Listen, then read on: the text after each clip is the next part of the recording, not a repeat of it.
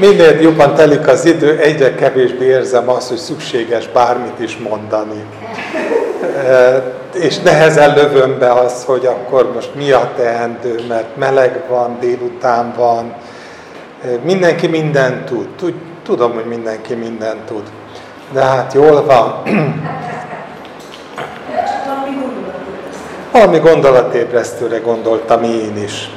Szóval a Jani megszólított szerd, szerde este a medencében. Hát akkor volt ilyen késő esti fürdőzés. 11 órakor én már csak álltam és próbáltam megszáradni. Jani úgy sellő módjára odaúszott elém a parton, és mondta, hogy Zoli, 15 perced van holnap reggel, ugye elég? Hát mondtam neki, hogy Jani, semmire nem elég a 15 perc, hogyha egyszerűen, de ugyanakkor meg mindenre elég, ez egy nyilván attól függ, persze. És uh, nyilván a meleg okán is most úgy vagyok vele, hogy nem is tudom, hogy 15 percnél szabad-e hosszabbat. Amit én szerettem volna ott felolvasni, az egy uh, nagyon jól ismert ige, az Ézsaiás könyvének az 55. része. Nem olvastam föl, mert annak a felolvasása is 10 perc de ismeritek, úgy kezdődik, hogy ti szomjúzók, mind jöjjetek vízért, még ha nincs is pénzetek. Jöjjetek, vegyetek és egyetek, jöjjetek, vegyetek bort és tejet, nem pénzért, nem fizetségért. És aztán a hatodik vers, ez a tábori téma, keresétek az Urat, amíg megtalálható, hívjátok segítségül, amíg közel van, hagyja el útját a bűnös és gondolatait az álnok ember, térjen az Úrhoz, mert irgalmaz neki. Szóval ezt szerettem volna felolvasni, és e, talán azért, mert én is úgy gondolom, ahogy olyan Szilvi mondta, hogy a Biblia valóban tele van ezzel a felszólítással, állandóan. És nem tudom más, hogy van vele, de engem azért foglalkoztat az, hogy miért kell ennyiszer elmondani valamit. És ha már Isten ennyiszer elmondja, akkor miért nem figyelünk, miért nem kérünk, miért nem zörgetünk. Miért van az, hogy lecseng, és aztán utána tovább megyünk az utunkon, és megint csak magunk intézzük a dolgainkat. és nem tudom, azt hiszem, hogy van benne sok-sok csalódás. Azt gondolom, hogy annyira tárgyorientált a kérésünk, célorientált a megfogalmazásunk, hogy amikor hallja a mai hívő ember 10-szer, 20-szor, 50-szer ezt a kérjetek, akkor egy picit talán vádolva érzi magát, másrészt pedig magában elmondja azt, hogy de hát én más egy csinálok, kérek. Kérek reggel, délbe, este, öt éve, tíz éve, kérem, hogy térjen meg a barátom, a feleségem, a kedvesem, és nem tér meg. Mit csináljak vele? Kérem, hogy Isten adjon nekem társat. Évek óta elment az ifjúságom, és Isten nem adott társat.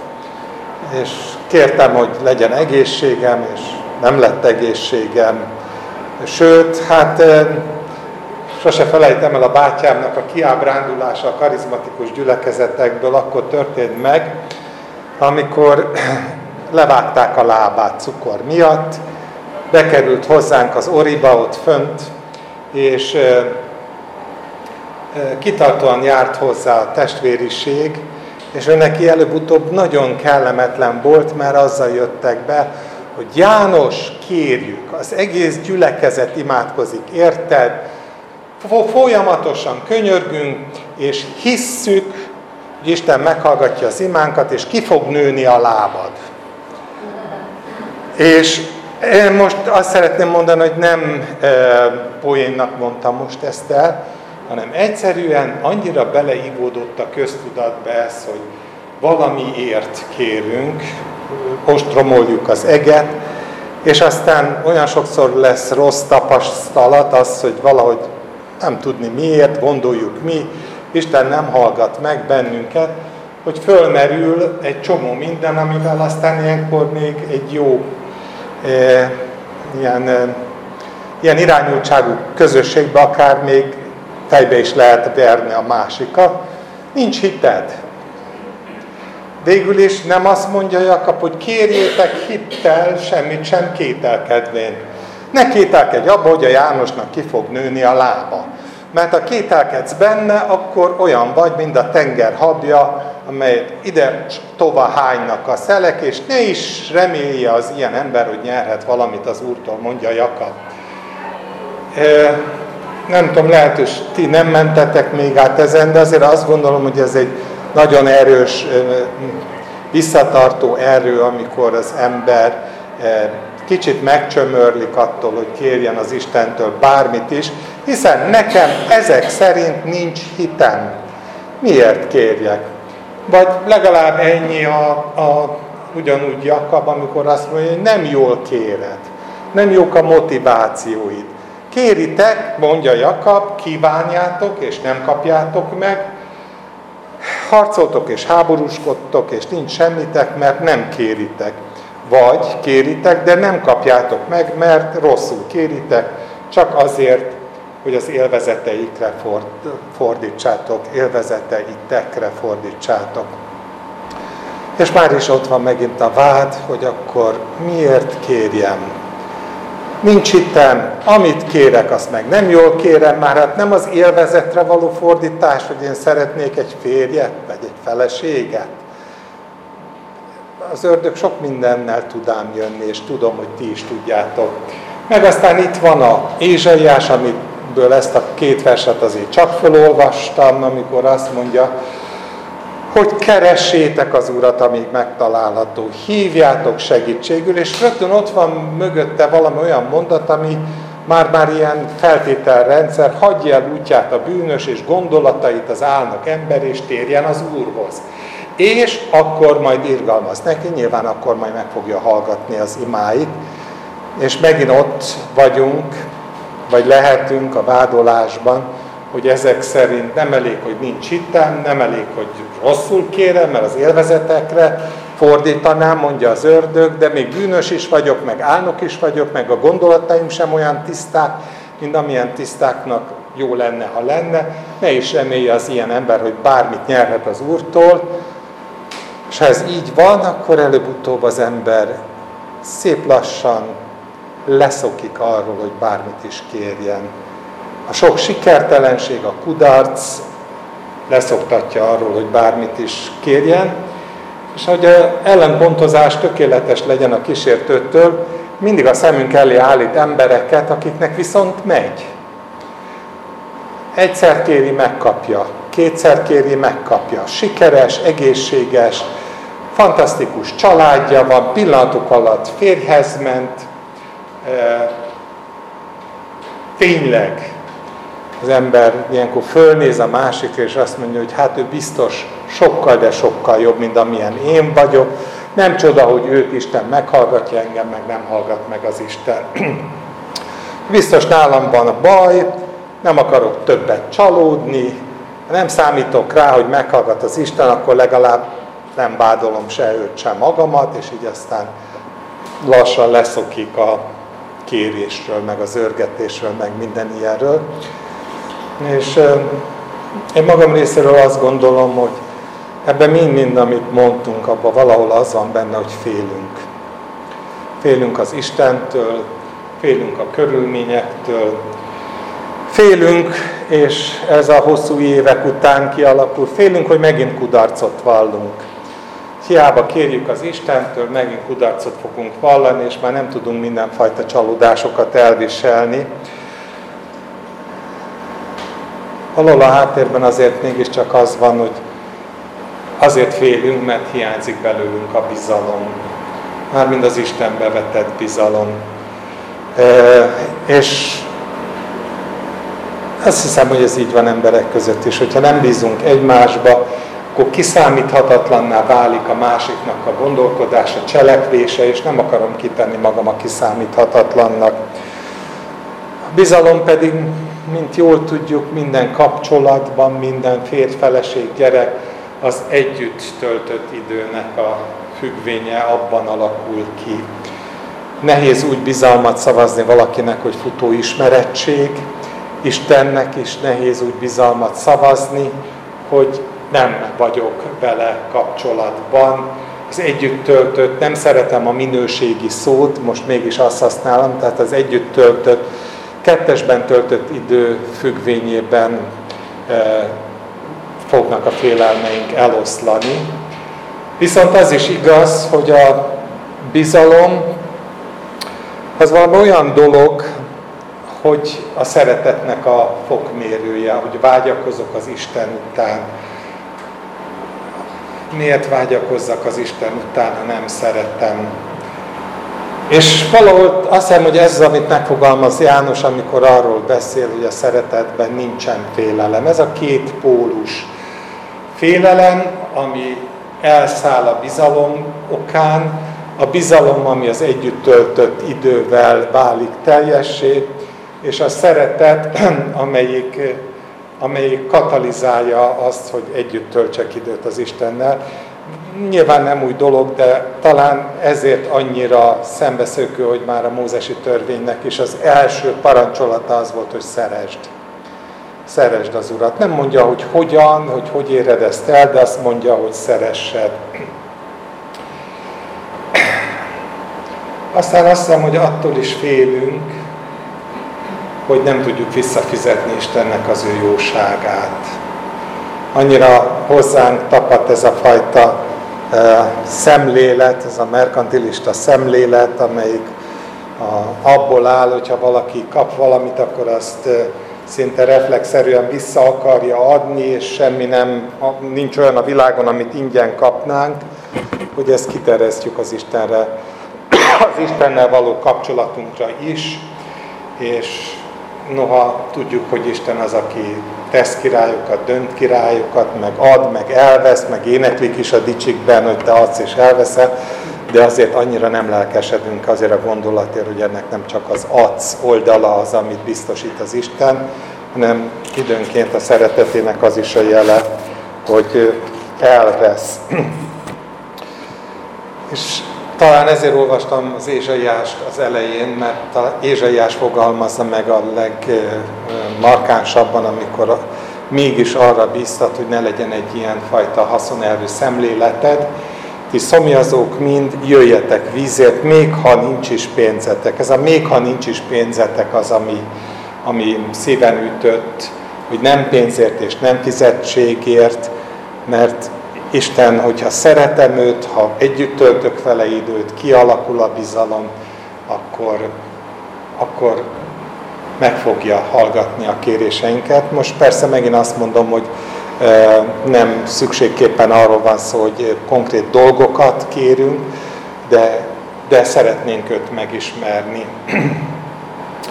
Van még egy dolog, amiről én úgy gondolom, hogy visszatart bennünket a kéréstől, és ez pedig a saját elképzelésünk, hogy egészen konkrétan tudjuk, vagy gondoljuk, vélelmezzük azt, hogy tudjuk, hogy Istennek hogyan kellene meghallgatni bennünket, és ebben tényleg csak példa volt ez a bátyámnak a, az esete. De gondoljátok meg, végül is a zsidók tényleg évszázadokon keresztül várták a mesiást, és nem voltak rossz emberek, de teljesen saját elképzelésük volt arról, hogy, hogy Istennek hogyan kell meghallgatni a vágyakozásukat, a kérésüket, és ez annyira markánsan beleivódott a nemzetbe, hogy még keresztelő János is, amikor elküldi a követeit Jézushoz, akkor az merül föl a sorok között olvasva, amikor megkérdező, hogy te vagy Éa, vagy vala vagy mást várjunk, hogy őt is valahol mégiscsak átitatta ez az elképzelés, hogy milyennek kéne lenni annak, aki eljön, mint Dávidnak az utóda. És nem az volt Jézus, nem történt semmi, ő végezte a feladatát, és aztán végül mégiscsak a börtönbe kötött ki. Jézus láthatóan nem tett semmit ez ellen, nem lépett föl isteni erővel, Dávid uralmában. Szóval az a valaki, aki, akinek megvolt az elképzelése, hogy hogyan kéne Istennek meghallgatni a nép imáját, értető módon tette föl ezt a kérdést, és Jézus megadja rá a választ, de ami nekem nagyon mindig is nagyon kedves mondat volt, az az utolsó mondata a válasznak, amikor Jézus mindezt elmondja, hogy a vakok látnak, a sánták járnak, mi egyéb, és azzal fejezi be, hogy és boldog ember az az, aki meg nem botránkozik bennem. E, valahol azt fejezi ki, hogy a boldog az az, aki nem nekem ezt fejezi ki, aki nem köti össze Istent a saját elvárásaival, és amikor Isten nem teljesíti a saját elképzelését, saját elvárását, akkor ez nem ok arra, hogy ott hagyja az Istent.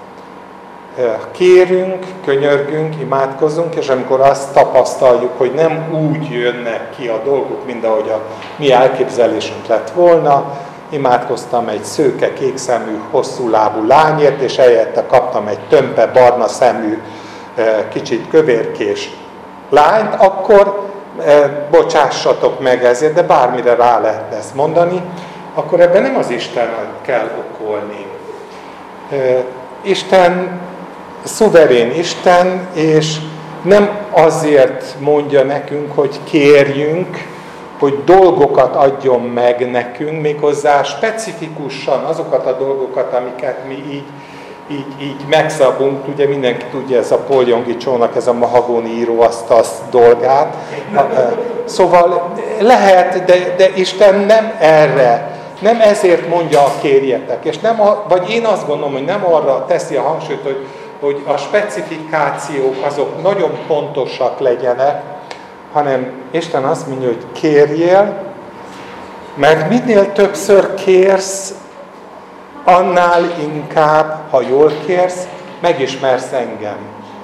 Tehát a kérés abból fakad, hogy szeretsz engem, vágyakozol utánam, bizalom gerjed a szívedben az iránt, hogy én jó vagyok, és azt adom, ami neked a legjobb, ha ez a bizalom ébred a szívedben, akkor nem kell félned, hogy rosszat fogok adni neked, hanem biztos lehetsz abban, hogy minden egyaránt javára van annak, aki szeret az Istent, és ő mindazt megadja, ami az élethez és a kegyességhez szükséges. Érdekes, hogy a igesem azt mondja, hogy mindazt megadja, amit te úgy gondolsz, hogy szükséged van rá, hanem az, ami kell ahhoz, hogy új életben járjál és éljél.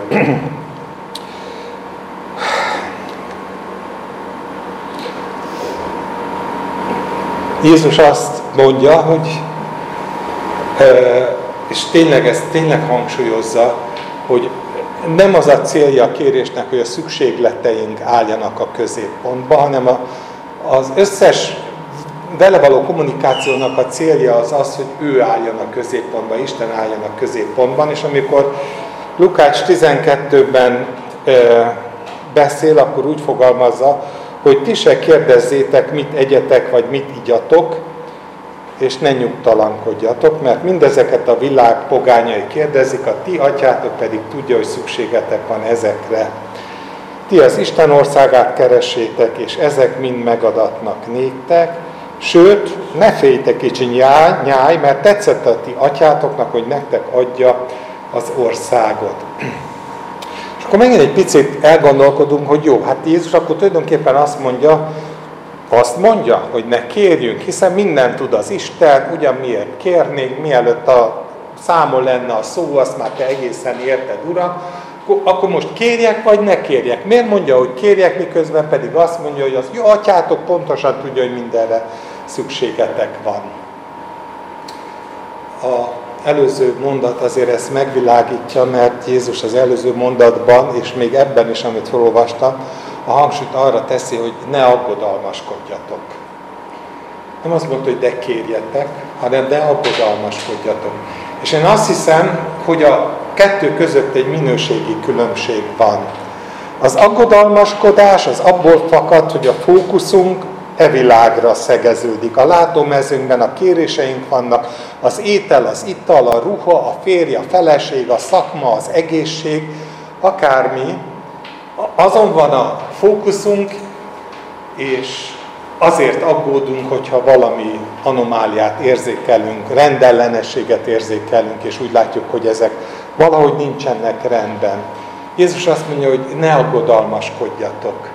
A fókuszotokat vegyétek el a dolgokról, amikről úgy gondoljátok, hogy kell, tehát a szükségletetekről, és emeljétek fel a tekinteteket a mennybe, és ahogy Pál mondja, az odafel, ha újjászülettetek, az odafelvalókat keresétek, e, és ilyenkor megint jönnek a régi reflexek, hogy akkor ezek szerint nekem nagyon kell keresni a szeretet, öröm, békesség, békességes tűrés, mit tudom én, micsodákat, ami nem kell keresni, mert azt Isten az ő lelkén keresztül odatta az övéinek, de ő odafent van, Krisztus odafent van az Isten jobbján, és azt tanítja az ige, hogy keressük őt. 27. Zsoltár az egyik kedvenc Zsoltárom, amikor valahol azt fogalmazza meg Dávid, hogy helyetted mondja az én lelkem, az én orcámat keressétek. És az a válasz, hogy a te orcádat keresem, ó Uram. És való ez a gesztus, ez a fölajánlkozás, amikor a szívben megfogalmazódik az, hogy Isten arra tanít, hogy ne dolgokat keressél, ne dolgokat, ne, nem mondom, hogy nem lehet, de hogy a fókuszba ne az ezekért való aggodalmaskodás álljon, hanem keresétek az én orcámat. Ezzel, én nagyon sokszor elmondom, mint a gyülekezetben, amely annyira szíven ütött Pálnak ez a gondolat a római levélben, hogy nincsen, aki keresse az Istent. És azt gondolom, hogy alapvetően az emberiségre ez, ez tényleg igaz, hogy az emberiség keres dolgokat, kér dolgokat, akár kiált is dolgokért, de Isten nagyon ritkán keresi önmagáért. Holott Jézus azt mondta, hogy tetszett a ti atyátoknak, hogy nektek adja az országot, és megint egy kicsit talányos mondat, de azért valahol az értelme nekem egyértelműen az, hogy Istennél minden megvan, de őt keresd. És amikor őt keresem, akkor mindaz, amire szükségem van, az, az és nem, aggód, nem, nem az aggódásom a lényeg, akkor, akkor Isten azt valahogy belerendeli az életembe, hogy, hogy mindaz, amire szükség van, az meglegyen. Mindenki jól ismeri a Sámuelnek a születési történetét. És ott is azt hiszem, hogy amit megmutat nekünk Anna, az valahol pontosan az, hogy mi a különbség a dolgokra való fókuszálás, meg az Istenre való nézés között. Akkor elmondja a kérését Éli papnak, akkor azt mondja neki Éli, hogy nyugi, minden rendben lesz. És a Biblia azt mondja, hogy Éli így felelt neki, eredj el békességgel, és Izrael Istene teljesítse kérésedet, amit tőle kértél, mondja Annának, ő pedig azt mondta, legyen kedves előtted a szolgáló lányod, és elment az asszonya maga útjára, evett, és arca többé nem volt szomorú. Ez az evett, és arca többé nem volt szomorú az, ami, ami rendkívül beszéd, beszédes. Semmi baj nem volt azzal, hogy lerakta a terét az Isten előtt, semmi baj nem volt azzal, hogy kiöntötte a szívét, és, és, és gyermeket szeretett volna, de miután megkapta azt a választ, hogy az a kívánságom, hogy teljesítse Isten a kérésedet, én nem azt mondta, hogy Isten teljesíteni fogja a kérésedet, de azt mondta neki, hogy, hogy teljesítse a kérésedet, akkor elment, és onnantól kezdve már nem arra koncentrált, amit eddig, hogy folyamatosan sírt, hanem többé nem volt szomorú. Úgyhogy én azt hiszem, hogy valahol ez az, ami, ami ami segíthet. Van még egy dolog, ami úgy gondolom, hogy ok arra, hogy miért nem kérünk, hogy miért nem olyan intenzíven. Hát, hogy minden ez is közhely számba megy, de nincs szükségünk egy csomó mindenre. Szóval egyszerűen jóléti társadalomnak vagyunk a gyerek, gyermekei, néhány kirívó dolgot persze meg tudunk fogalmazni az Istennek, de megint azt mondom, hogy minél inkább a szükségletekre koncentrálunk, a kérés, könyörgés, zörgetés területén, annál inkább előbb-utóbb rájövünk, hogy nem sok ilyen van. Persze, mi jóléti társadalomban élünk, nyilván nem ugyanezt mondanák el a szegény déli meg keleti vagy nyugati országok délen, de nem sok minden van, ami igazi szükség. Azt meg nem tanultuk meg, hogy a kérésünk és a keresésünk az az az Isten orcájának a keresése legyen, és ezzel jut bele a kereszténység a laudiciai gyülekezet állapotába, amelyik teljesen beszédes, amikor azt mondja, hogy gazdag vagyok, meggazdagodtam, és nincs szükségem semmire. És ez a semmi az lassan tényleg a semmi. Mert mindennel ellát a társadalom, a jóléti társadalom, és persze még így is panaszkodunk inkább, de alapvetően nagyon jó életünk van, és Isten pedig azt mondja, hogy nem tudja, nem tudod, hogy nyomorult, szánalmas, szegény, vak és mezítelen vagy. Tehát nem tudod, hogy az, hogy te úgy látod, hogy a szükségleteid már nem olyan nagyok, mint mondjuk voltak 200 évvel ezelőtt, az nem azt jelenti, hogy nincs szükségleted, mert neked a szükségleted igazából az lenne, hogy engem keres. Engem szeres. Nem tudod, hogy hogyan szerethetsz, de ameddig nem lesz veled bizalmas a kapcsolatom, nem is fogod tudni, hogy mit jelent szeretni engem. És ameddig nem tudod, hogy mit jelent engem szeretni, addig nem fogsz kérni, mert félni fogsz tőlem. Félni fogsz attól, hogy azon túl minden, amit a társadalom ad nekem, azon túl minden, amit tőled kérek, az valahol fonákjára fordul és rossz lesz. Emlékeztek azokra arra típusú versre, melyik azt mondja, hogy mit tudom én, alázatot kérted tőled, aztán jól pofon csaptak, meg mit. Tehát eh, vannak ezek a nagyon, nagyon beszédes gondolatok arról, hogy az ember úgy éli meg, hogy kér valamit az Istentől, és erre jól belerúg valaki, és nehéz ebben észrevenni az Istennek a jóságát, pedig nagyon gyakran ebben van benne az Istennek a jósága, mert pont arra akar megtanulni, tanítani bennünket, hogy őt keressük, és higgyünk és bízzunk abban, hogy amit ő tesz, az jó. Úgyhogy, hát nagyjából ez, persze igaz az, hogy ezek után fölteheti bárki a kérdést, na jó, de hát akkor most ad egy kérjünk, vagy ne kérjünk, át kettő, oké, okay, keresük az Istennek az orsz, orcáját, és minden, ami, ami szükséges, azt majd ő meg fogja adni, ne aggodalmaskodjunk, ez is értjük, no de akkor hogyan imádkozzunk? Ilyen, tudjátok, a hozzon is, meg nem is, adjon is, meg nem is, tehát ilyen Mátyás királyi történetté változik, hogy akkor mit csináljunk? És nyilván Isten nem akar nekünk know-how-t adni, de azt teljes mértékben világossá teszi, hogy ő maga is tudja, hogy nem a, a, a beszédnek az ékessége fog meghallgatást találni nála. A római levélben mondja el Pál, hogy ugyanakkor a lélek is segítségére van a mi erőtlenségünknek mert amiért imádkoznunk, kérnünk, könyörögnünk kell, azt nem tudjuk úgy kérni, amint kellene.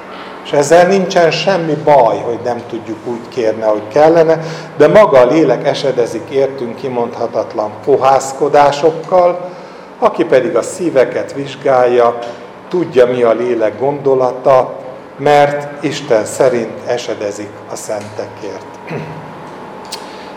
emlékszem arra a történetre, amikor mennek át a Galilei tengeren, vihar támad, Jézus a hajó végében fekszik és alszik, a tanítványok meg teljes erőbevetéssel igyekeznek megmenteni a viharban a hajót, és nem tudják megmenteni. Egyszerűen nem elég hozzá a tudásuk.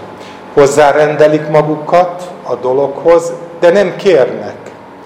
Mert úgy gondolják, hogy ők hozzá tudják rendelni magukat a dolgokhoz. És aztán, amikor kiderül, hogy nem elég semmi, amit eddig megtanultak, akkor mégis fölébresztik Jézust, és mégis megszólítják, bár van meglehetősen szemrehányó felhang benne, amikor azt kérdezik, hogy Mester, nem törődsz azzal, hogy mi elveszünk?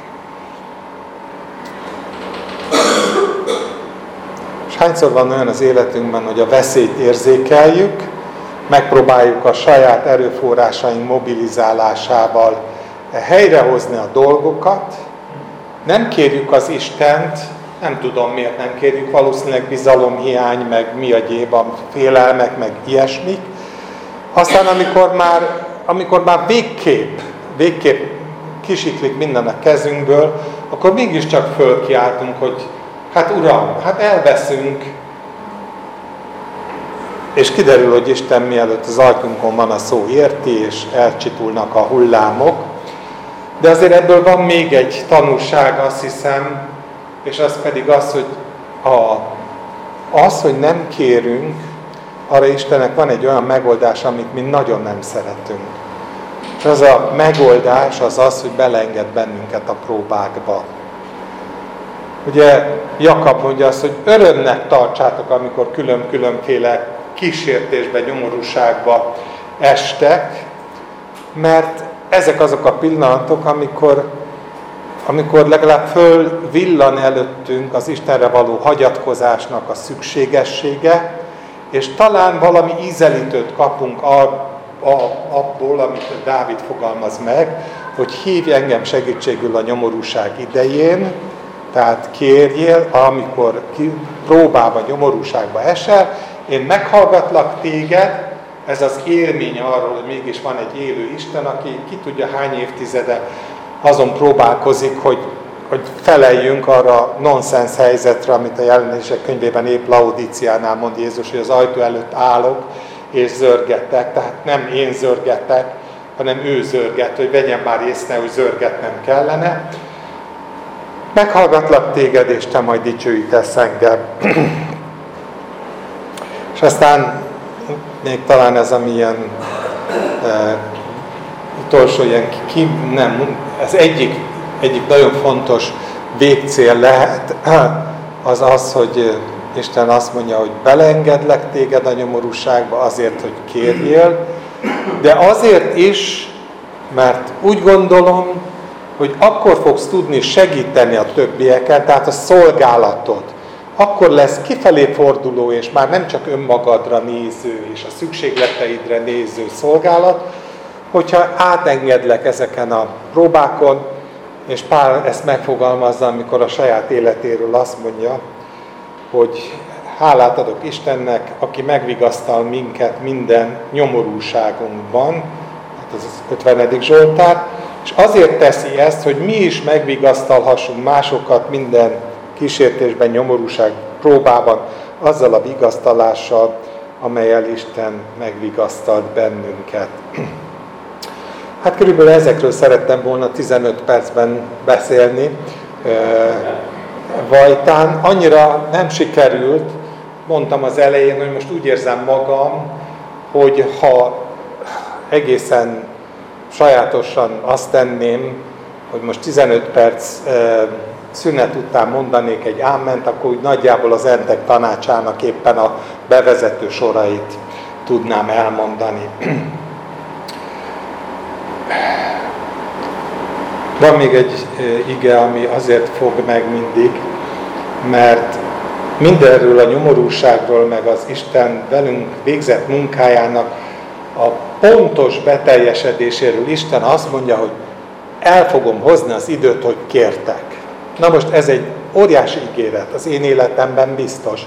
Mert így problémázhatok azon, hogy nem tudok kérni, indisponált vagyok, nem szeretem eléggé az Isten, csak a, a, a dolgokra tekintek, nem az Isten orcáját keresem. Jöhet a vádoló minden, hogy nincs hited, meg nem jól kére, meg bűnös is vagy, nokdácú. Minden ilyen jöhet, de Isten elvégzi a munkát, és ez tudjátok jól, az megint szerintem sokszor olvasott kedves igénk a Jeremiás 29, amelyiket most újból elolvasok, amit azt mondja, hogy mert ismerem az én gondolataimat, amelyeket rólatok gondolok, így szól az Úr. Tudom az én gondolataimat. Békességre és nem háborúságra gondolok, hogy jövőt és reménységet adjak nektek. És most jön egy ilyen nagyon furcsa kijelentő mondatban elhangzó ígéret, akkor majd segítségül hívtok engem. Hát én nagyon várom mindannyiunk életébe, ezt az akkort, akkor majd segítségül hívtok engem, eljöttök, és imádkoztok hozzám, könyörögtök hozzám, kértek tőlem, és meghallgatlak titeket. Kerestek majd engem, és megtaláltok, mert teljes szívetekből kerestek engem. Jó, persze, ők éppen fogságban voltak, tehát e, megint oda jutunk, hogy Isten pontosan tudja, hogy mi a célja a próbákkal, de tudja, hogy eléri a célját. Beleenged a próbába, és azt mondja, hogy tudom, hogy akkor majd segítségül hívtok engem, tudom, hogy akkor majd eljöttök és imádkoztok, és meghallgattok engem, kerestek majd engem, és megtaláltok, mert teljes szívetekből kerestek engem, megtaláltok engem, azt mondja az Úr, és jóra fordítom a ti sorsotokat. Hát ezek voltak körülbelül, a, ami így a kérés, keresés, zörgetés kapcsán eszembe jutott az elmúlt egy hétben, és szeretném egy imával befejezni.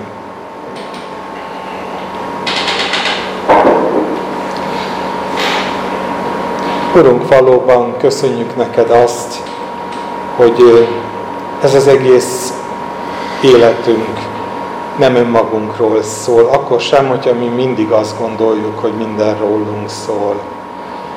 Köszönjük, hogy Te szeretsz minket, és mi azért szerethetünk Téged, mert Te előbb szerettél bennünket.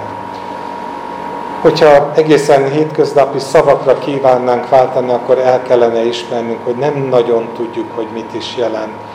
Vannak róla fogalmaink, meg definícióink, de az a szeretet, amivel kezdődik a Biblia, hogy szeressétek a ti uratotokat teljes szívetekből, az valahol még mindig inkább csak cél, mint sem beteljesedett valóság.